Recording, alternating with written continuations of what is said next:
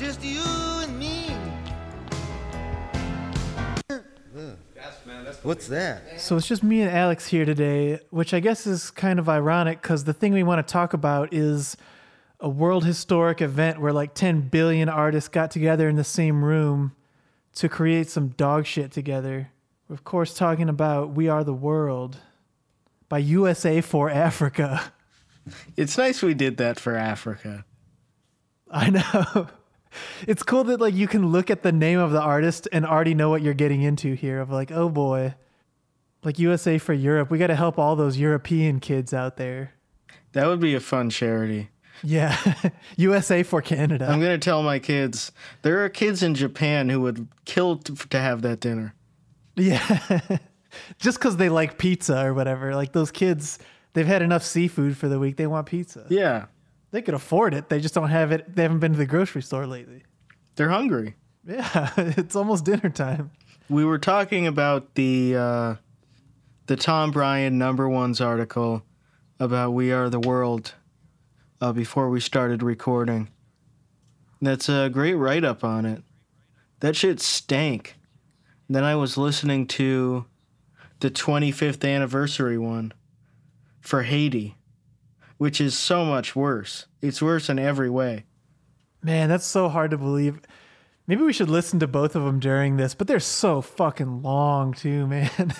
Is the um, remake as long as the original? Because the original is at least like seven minutes. Yeah, right? it's seven minutes. But I think the making of story of the original is just so funny because it's like, I don't know. I guess it's obvious that if you get together too many people to work on something, it's probably gonna suck, right? Like, it's kind of maybe like Kanye is kind of proof of that. Of like the more people he crams onto his albums, the shittier they've gotten over time. Yeah. People are just coming in and out of the studio. and I like to like the story of recording or of writing "We Are the World." It's like it was uh, Quincy Jones, Lionel Richie, and Michael Jackson were like the core group working on it. And uh, like this is the kind of story that normally it's like a cool story about an album, but in this case it just sucks that like they had the idea and then in a single night Michael Jackson came up with a demo and showed it to them and they were like blown away that he did it so fast. And yeah, usually stories like that are just like, wow, that's cool. But it's like, oh, no wonder it sucks, man. He just like shat it out in one minute and they were done with it. Yeah, it stinks. Michael Jackson was not a great songwriter. He was a great performer, but uh, he had a lot of stinkers. And what's funny though, too, is that the backing band on the recording of it was the same one for Thriller. And Quincy Jones was involved. Like all the people involved were definitely talented. It was just the most fucking half assed, ham handed attempt at it. It's interesting that Quincy Jones, even now in that interview he gave, where he was talking shit about everybody, he says he's most proud of that. Yeah, that's absolutely insane. It's so strange. like how how could he possibly be more proud of it than Thriller? Like it's again, it's the same people, just much much shittier. Unless the goal was to insult African children by making something terrible for them. USA against Africa. Yeah. oh, my other favorite thing about like how the project came together is that the guy who was responsible for booking the artists just looked at the Billboard Hot 100 and went down the list and just called every single artist. They had some tension in the studio because the white artists wanted to give the money to Europe, Yeah. but the black artists wanted to give it to Africa. They solved that tension on the 25th anniversary remake by segregating all the black artists into the rap verse. Yeah. Just so insane. Man. Someone uploaded a version without the rap verse.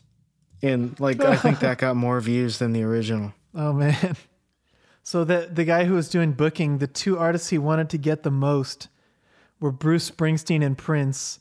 And to Prince's great credit, he just like didn't give a shit and just no showed. You have to respect him for that. It kind of sucks for guys like, you know, it says something shitty about like Springsteen and Dylan that they bothered to show up for this shit. Bob Dylan was showing up for everything for a while. Oh, true. It was the 80s. So this is like right after his Christian phase and everything. This is like total bottoming out of his life. He had that speech at the Rock and Roll Hall of Fame or whenever. Where was that? He had a really disoriented uh, speech that he gave. I don't know what his deal is now. What was the chronology of Bob Dylan with both cocaine and religion? Because, like, I'm pretty sure he did the stereotypical thing of he got really into cocaine in the 70s and then found religion in the 80s. But it'd be really funny if he was doing more coke than ever during the religious phase. That was pretty close to the Jim Bakker era. There was some overlap. Oh, he should have gone on Jim Bakker's show like with the Couriers. He could have made it a like a barbershop quartet with them. He could have scummed some of uh, Neil Enloe's groupies. and introduced the Couriers to coke. I hope that like the Couriers were doing blow all the time and uh like John Acapinti finally got to meet them and he was like so excited to go backstage with them and then everyone's doing drugs and it's just like the most uh you know disillusioning event of Acapinti's life. Someone's getting married to a horse. Yeah. People are eating babies. Yeah, all the conservative admonitions against gay marriage came true where now people are marrying uh, Xboxes and turtles. The Teletubbies are having an orgy. Yeah. It's disgusting. It's all that's wrong with our Earth. Actually, I think while we're talking about the couriers, it's worth uh, taking a little tangent here where someone uh, in the Fortune Kit Discord had posted this article I wanted to point out of uh, Phil Enloe, who we covered with Will. Uh, I guess he's like the somewhat younger member of the Couriers who like was uh, the other Neil Enloe's brother. He was sort of the poonhound of the band. Yeah. That's what it says on their website. Um, yeah, that's what his bio says in this article at the bottom on this church website. Ain't nothing in the Bible says you can't get pussy. Yeah, it's true. Um, it's like three paragraphs, so I'll just read the whole thing. It's called The TV Remote by Phil Enloe. Hey, do you remember when the TV remote control came out? Oh, what a difference it made. Before then, we had to get up, all caps, walk to the set, readjust the volume to or change one of the three channels we had back then. But today, whoever has the remote is in total control right from their easy chair. It's past it's Pastor Phil of Harvest Chapel with a good word from God's word today.